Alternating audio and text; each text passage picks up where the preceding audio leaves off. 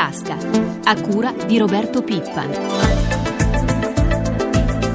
Buongiorno da Elisabetta Tanini. I principali leader europei fanno quadrato. Il presidente dell'Eurogruppo Juncker ha ribadito l'impegno per assicurare la stabilità dell'Eurozona, ma ieri giallo sull'appello congiunto di Francia, Italia e Spagna affinché vengano rapidamente attuati gli impegni presi al vertice di fine giugno. L'appello, di cui aveva dato notizia il ministro per l'Unione Europea spagnolo De Vigo, è stato poi smentito da Francia e Italia. Intanto, nuovo monito del Fondo Monetario Internazionale affinché intervenga la Banca Centrale Europea. Ieri, giornata nera per le borse europee, lo spread e il differenziale di rendimento tra i nostri BTP decennali e i Bund tedeschi ha superato i 537 punti base. E allora partiamo proprio da qui, dai mercati finanziari. Ci colleghiamo con la redazione di Milano con Alberto Barbagallo. Buongiorno Alberto. Buongiorno da Milano. Dicevamo ancora allarme spread soprattutto per Spagna e Italia. Sì, il rendimento effettivo dei BTP decennali è arrivato al 6,60% e ha riavvicinato al massimo storico dello scorso autunno lo spread sul rendimento dei Bund tedeschi, è arrivato, come dicevi, a 537 punti base. Ieri il Tesoro di Madrid ha dovuto alzare ancora i rendimenti per collocare le nuove emissioni di titoli a 3 e 6 mesi. Il differenziale fra i rendimenti effettivi dei bonus spagnoli decennali e degli stessi Bund è addirittura a 638 punti base. Male le piazze europee, soprattutto Piazza Affari e la Borsa di Madrid. Sì, dopo tre sedute di fila in forte ribasso, l'indice Fuzimib è sceso sotto il record negativo che aveva segnato nel 2009. Piazza Affari ha lasciato sul campo ieri il 2,71%, con perdite fra 4 e 7 punti percentuali per una dozzina fra i suoi titoli maggiori.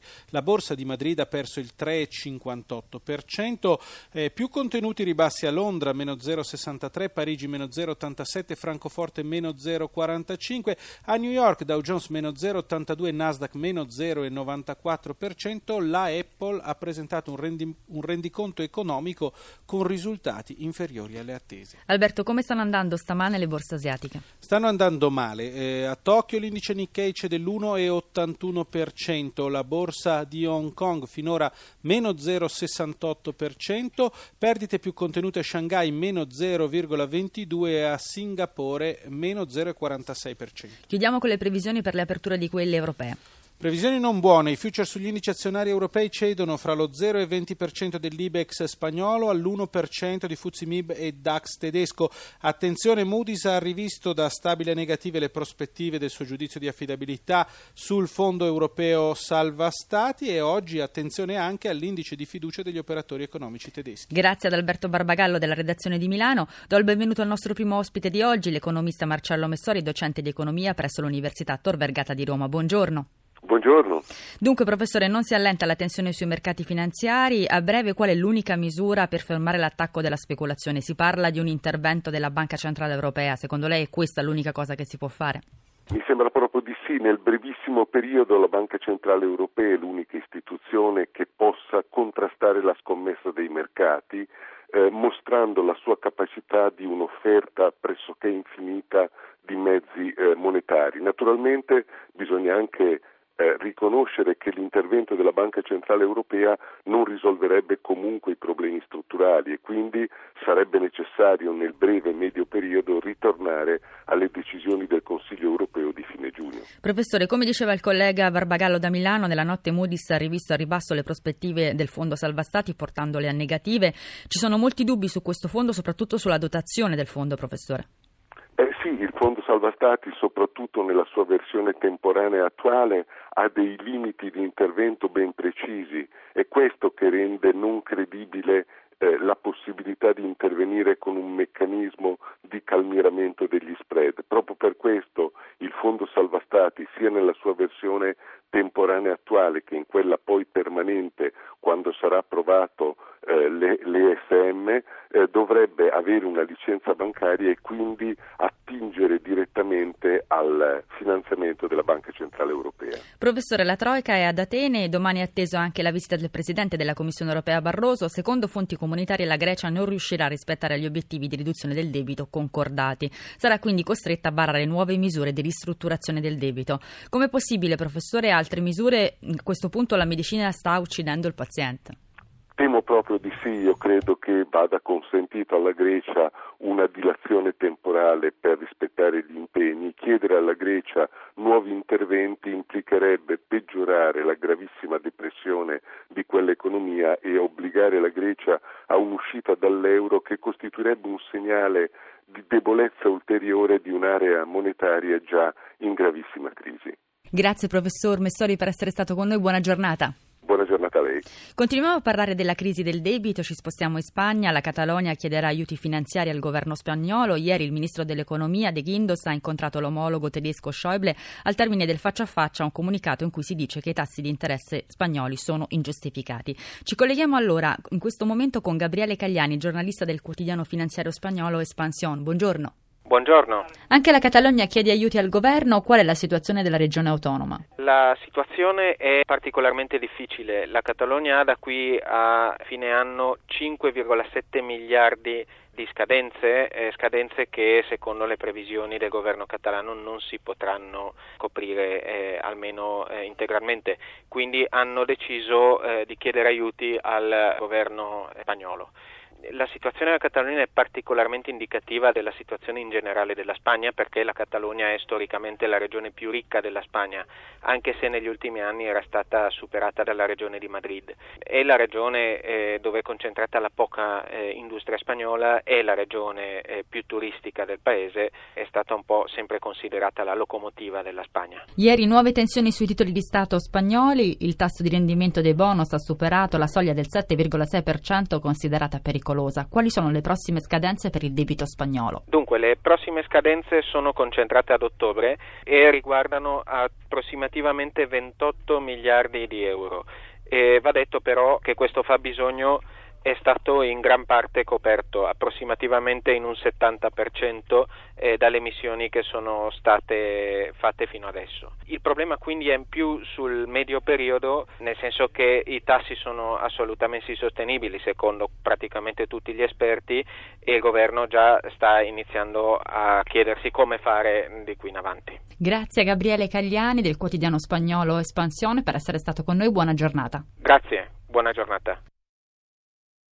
E torniamo allora in Italia, parliamo della spending review, il decreto è al Senato con la presentazione degli emendamenti da parte dei relatori e del governo. No Italia alla ricerca non sarà allargata la platea degli esodati. Sentiamo le ultime novità con Americo Mancini. A tappe forzate si va verso un'approvazione lampo al Senato della spending review, ma a tappe forzate procede anche la protesta di enti e categorie interessate dai tagli. È il caso ad esempio dei sindaci che ieri hanno manifestato davanti al Senato e poi sono stati ricevuti dal ministro per i rapporti con il Parlamento Piero Giarda, il padre spirituale di quella che in italiano possiamo definire come la revisione della spesa. Ebbene, l'incontro è andato malissimo con il presidente dell'Anci Graziano Del Rio che quasi rassegnato ha detto altro che ammorbidimento, Giarda ci ha confermato che i tagli sono necessari. Per una rassicurazione che non arriva ce n'è un'altra, almeno nelle intenzioni, che invece va a buon fine. È quella del ministro per la pubblica istruzione Francesco Profumo che così risponde alle province che avevano detto che il prossimo anno scolastico potrebbe essere a rischio. No, ma no, il paese ha bisogno di serenità serenità. La sicurezza delle scuole è la priorità del Paese. Il Ministero ha avviato un processo complessivo per una serie di interventi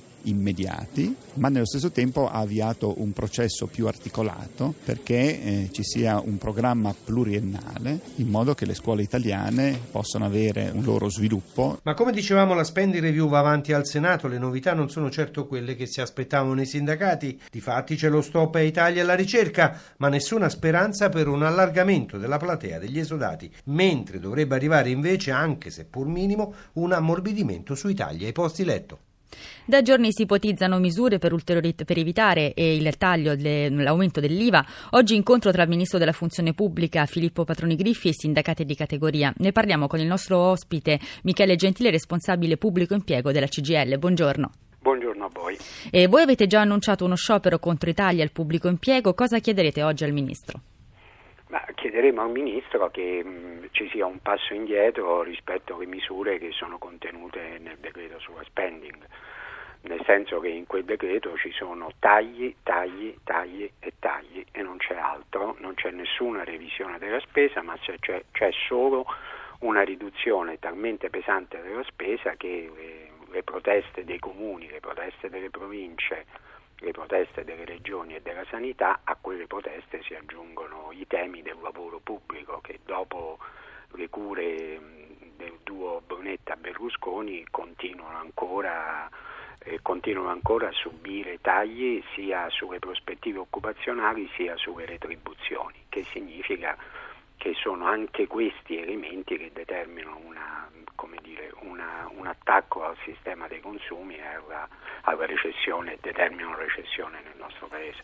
Dottor Gentile, di ieri l'ipotesi di un taglio delle tredicesime le faccio ascoltare in proposito il presidente della Confesercenti Marco Venturi. L'associazione è stata quella che appunto ha lanciato l'allarme, l'intervista di Luca Patrignani. Da dove sono nate queste preoccupazioni di un intervento del governo per bloccare le tredicesime? Beh, diciamo che qualche voce attendibile ci ha indicato questo rischio e quindi noi abbiamo ritenuto di doverlo rilanciare perché siamo fortemente preoccupati che in una situazione già difficile i consumi di Natale possano subire dei contraccolpi tutti proprio in virtù di questi provvedimenti. Quando parla di fonti altamente qualificate si riferisce a fonti del governo? No, fonti credibili, mi limito a definirla così. Un'ipotetica misura simile che tipo di impatto potrebbe avere sui consumi? Ma inevitabilmente molto pesante perché noi parliamo di circa 4 punti, quindi la cosa può diventare sinceramente molto pesante, quindi bisogna che pensarci bene prima di lanciare idee del genere, io spero di essere, ripeto, smentito dal governo. Proprio sul tema della smentita che chiedete al governo, voi avete lanciato l'allarme in mattinata. A fine giornata l'unica dichiarazione su questo tema era arrivata dal ministro della funzione pubblica Patroni Griffi che ha detto è una notizia che ho appreso oggi dalle agenzie di stampa. Vi basta come smentita o vi serve qualcosa di più, una rassicurazione in più? Beh no, eh, ci aspetteremmo qualcosa di più, insomma vorremmo essere rassicurati assicurati perché noi siamo fortemente preoccupati da questa eventuale decisione e quindi una smentita diretta, ufficiale, più chiara da parte del governo sicuramente sarebbe positiva e eliminerebbe ogni forma di preoccupazione.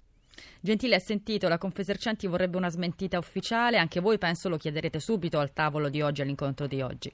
Sì, lo chiederemo anche se siamo assolutamente consapevoli del fatto che la smentita non la deve dare il Ministro della Funzione Pubblica. La smentita la deve dare il Presidente del Consiglio e soprattutto il Ministro dell'Economia, visto che queste sono misure, ricordo che una misura analoga venne presentata o venne dire, minacciata anche esattamente l'anno scorso quando il governo Berlusconi fece la manovra, la manovra estiva, c'era anche lì il taglio delle tredicesime, dopodiché la protesta che si sollevò in quel periodo fece fare marcia indietro. Io assicuro tutti che non, abbiamo, non, non è stato possibile farlo a Berlusconi e non sarà possibile farlo a Monti. Quindi se non arriverà una smentita ufficiale siete pronti a scendere in piazza come hanno fatto i dipendenti spagnoli in questi giorni? Mm, evidente, perché si tratta di un'ulteriore misura, tra l'altro anche sbagliata, perché è una misura che deprime i consumi e poi significa che nonostante le rassicurazioni che il governo dà, poiché la tredicesima si prende a dicembre e parlarne adesso è fuori tempo, significa che la situazione del nostro paese è ancora più drammatica rispetto a quello che si dice e misure come queste la aggraverebbero. Grazie a Michele Gentile, responsabile pubblico impiego della CGL, per essere stato con noi. Buona giornata. Buona giornata a voi. Chiudiamo con i dati sul nostro export. Calano le esportazioni verso i paesi extra Unione Europea nel mese di giugno, mentre sull'anno si registra una buona crescita. Questi sono i dati dell'Istat.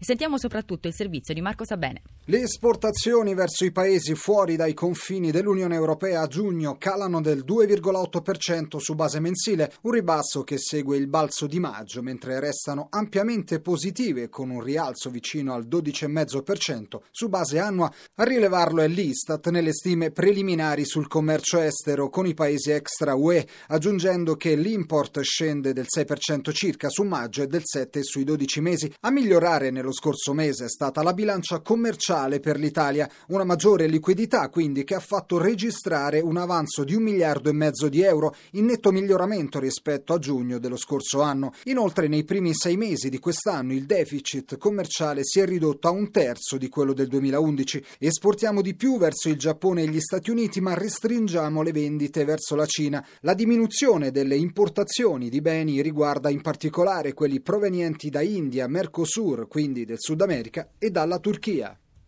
E siamo in chiusura, l'economia in tasca termina qui. Ringrazio Francesca Librandi per l'assistenza al programma e cedo il microfono a Pietro qui accanto a me, da Elisabetta Tanini. Buona giornata.